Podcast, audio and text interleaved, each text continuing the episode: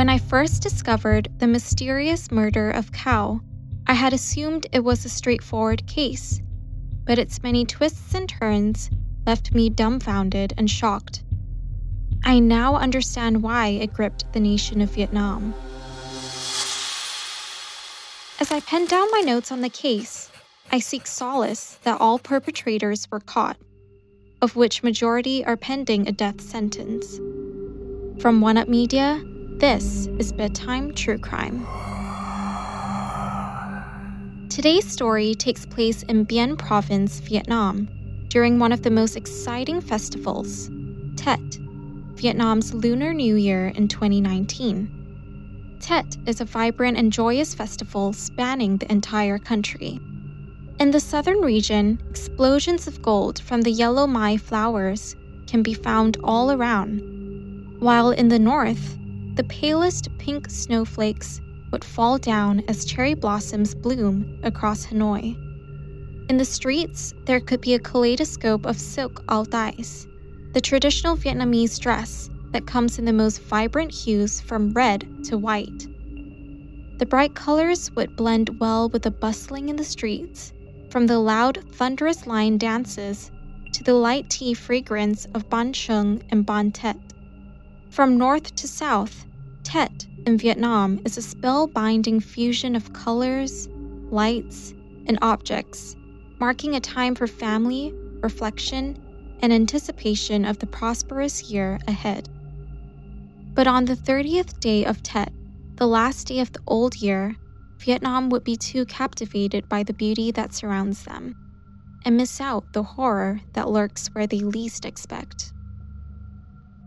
Three days later, in the morning of February 7th, 2019, a beautiful Vietnamese student by the name of Cao would be found dead in one of the worst ways imaginable. The story of what happened and why would have many twists and turns that eventually points to the person we least expect. Cao was born 1997, aged 22, in Dien Bien province. Dien Bien is located in the northwestern region of Vietnam and is a place of great cultural significance amongst the history buffs.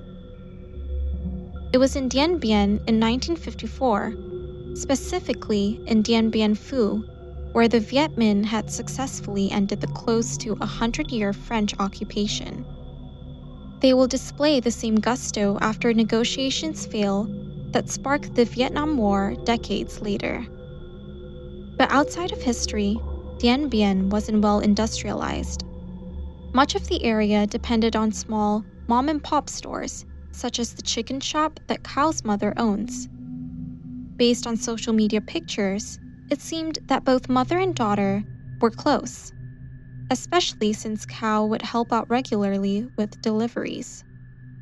From her social media, Cao was a university student in Thai Nguyen province who seemed to exhibit a dynamic personality, with some pictures exuberating cheekiness, while others a sweet, confident smile beside her mother. With what most people knew, it seemed impossible why anyone would have wanted Cao dead. It's February 4th, 2019, three days before the reported death of Cao, and all seems normal in Muang Tan Market. Both mother and daughter were selling chickens when a man between age 36 and 38 made an order to purchase 10 chickens. A strange order, but not completely uncommon. Then, he requested Cao's phone number, just in case, to contact her for the delivery scheduled at 6 p.m. Nearing the evening, the man made one more request to shift the meeting place. Come evening time, less the bulk order of chickens, the day would seem relatively uneventful, and Cao would ride off into the dark of Vietnam's northern Dien Bien Phu city as planned. According to statements to the police, that would have been the last time that her mother would have ever seen Cao again. Initially, it took a while before police deployed search teams. But after the first 24 went by, It seemed clear that this was not your average rebellious runaway situation, and teams were deployed rapidly. By the 7th of February, 10 a.m., a small search team around Thanh Hoa commune reported in. Cao was found in an abandoned pig barn, dead. When investigators were brought in, they were shocked at the state of Cao. Her body had decomposed, wearing only a brow autumn winter shirt and underwear without pants. Her helmet was covering her head, but upside down while her neck had shown signs of contusions and bruising. It was likely that her cause of death was strangulation, hinting to murder. The moment news leaked of the murder of Cao, Vietnam was on edge. Most of all was the family, where Cao's mother was in tears as she gave a statement to the news. Cao's mother explained that her daughter's death hit harder because she was only home to help the family out as it was Tet. If she had stayed in her university town, she would have been safer. Cao was also going to graduate in six months' time, and during a discussion between mother and daughter, Cao had shared that she desired to take care of her mother. That regardless of marriage or employment, she would find a way to stay close to home, to take care for her by her mother's side. Cao's grieving mother led to a media frenzy, and given the little knowledge revealed to the public, many began speculating, even accusing Cao's mother of flaunting her wealth, attracting robbery, and eventually her own daughter's demise. Though heartless, it was not a completely impossible scenario, because petty crime is common in Vietnam. A petty crime gone wrong does seem like a possible scenario.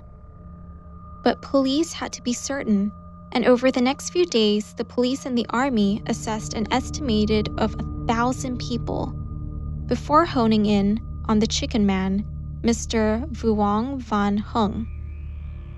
Hung was born in 1984 and made very likely suspect.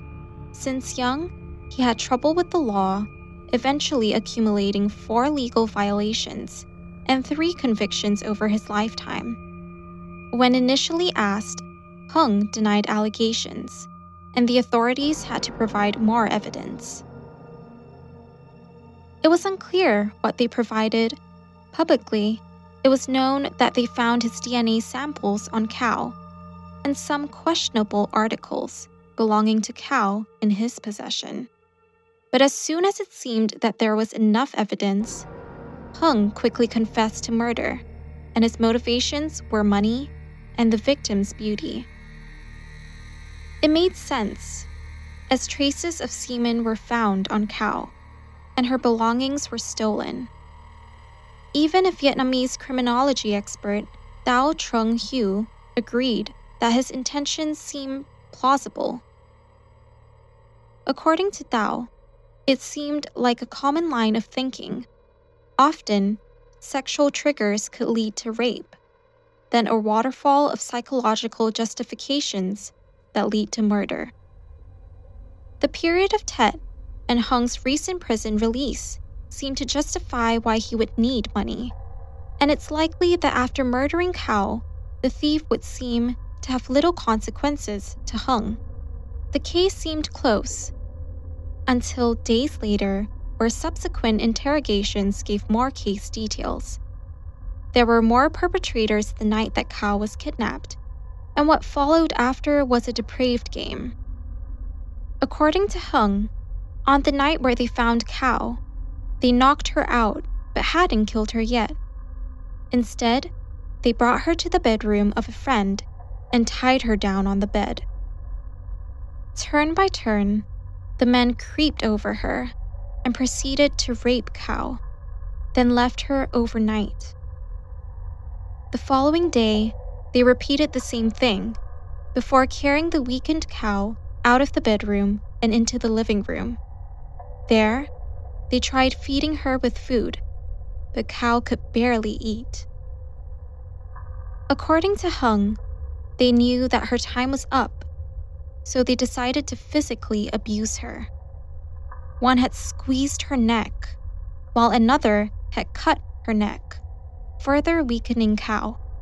Then, they brought Cao's weakened body to the pig barn alive, before choking her out with a nunchaku.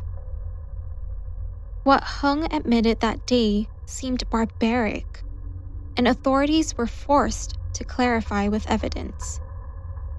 Unfortunately, that also involved exhuming the buried remains of Cao to conduct further analysis based on Hung's statements.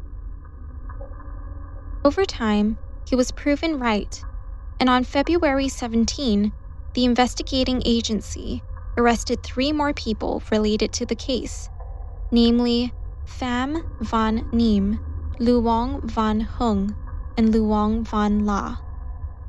But the case was only going to get wilder, as one by one the team ratted on each other, bringing the total list of perpetrators to nine. The group had known each other either through blood, prison, or drug use, as the majority were drug addicts. Amongst the nine included a lady named Bui Tai Kim Tu, wife of the perpetrator who tortured Cao in their home. As authorities would learn, Bui had found the team abusing Cao in the bedroom, of which Bui ignored. She only told the team to move Cao into the living room and left them to continue abusing Cao. But Bui's involvement wasn't only negligence, it was misdirection. She had pretended to stumble on Cao's body and misdirected police in the initial stage of the investigation, showing ill intent. As the group of perpetrators expanded, another man, a Mr. Vi Van Tuan, would turn this entire case in a different direction. Vi Van Tuan, like many in the group, have a colorful past, but unlike the rest, he and his wife were active drug dealers. Around May 2009, Tuan received a request from Mrs. Hien to purchase drugs. After a discussion, it was agreed that she would buy two cakes, or roughly four packs of heroin, for 300 million dong, or 13,000 USD. But somehow, on the day of transaction, Mrs. Hien had gotten away without paying. And shortly after, Tuan was arrested for drug trafficking and imprisoned. It was only in early 2019 that he was released and decided that it was time to collect what he was owed. You see, the innocent Mrs. Hien was actually Cao's mother, which meant that Cao's death was a revenge murder. Immediately after Tuan's confession, authorities conducted a thorough investigation, bringing in Cao's mother for questioning. In May 2019, her mother was found guilty of drug trafficking. As it turns out, her claims of not knowing anyone within the team was false. She had been well acquainted with Tuan before. The court case that ensued after would seem like a soap opera with many false statements and counter arguments against each other. The biggest were police allegations of abuse and forced coercion, specifically, that Hung was forced to serve seven days and seven nights of abusive interrogations. According to Hung, he was naked and electrocuted with batons until he gave a confession. Truth or lies, it seemed that the majority of people didn't believe him. Bui, the wife who had seen Cao's torture, also gave a counterstatement, asserting that as a woman, she would have acted to save Cao, and therefore her accusations was most likely false. Eventually, even the father of the victim and husband of Mrs. Hien requested for more time and thorough analysis. According to him, he believes that many perpetrators still have not been caught, while his wife seemed wrongingly locked up for drug trafficking. He asserted in court that his wife is innocent. In total, six of the nine were found guilty and sentenced to death. While Mrs. Hien, Cao's mother, was sentenced to 20 years in jail for drug trafficking. As of the time of writing, there seems to be some appeals pending, but it's unlikely that the verdict would be overturned significantly.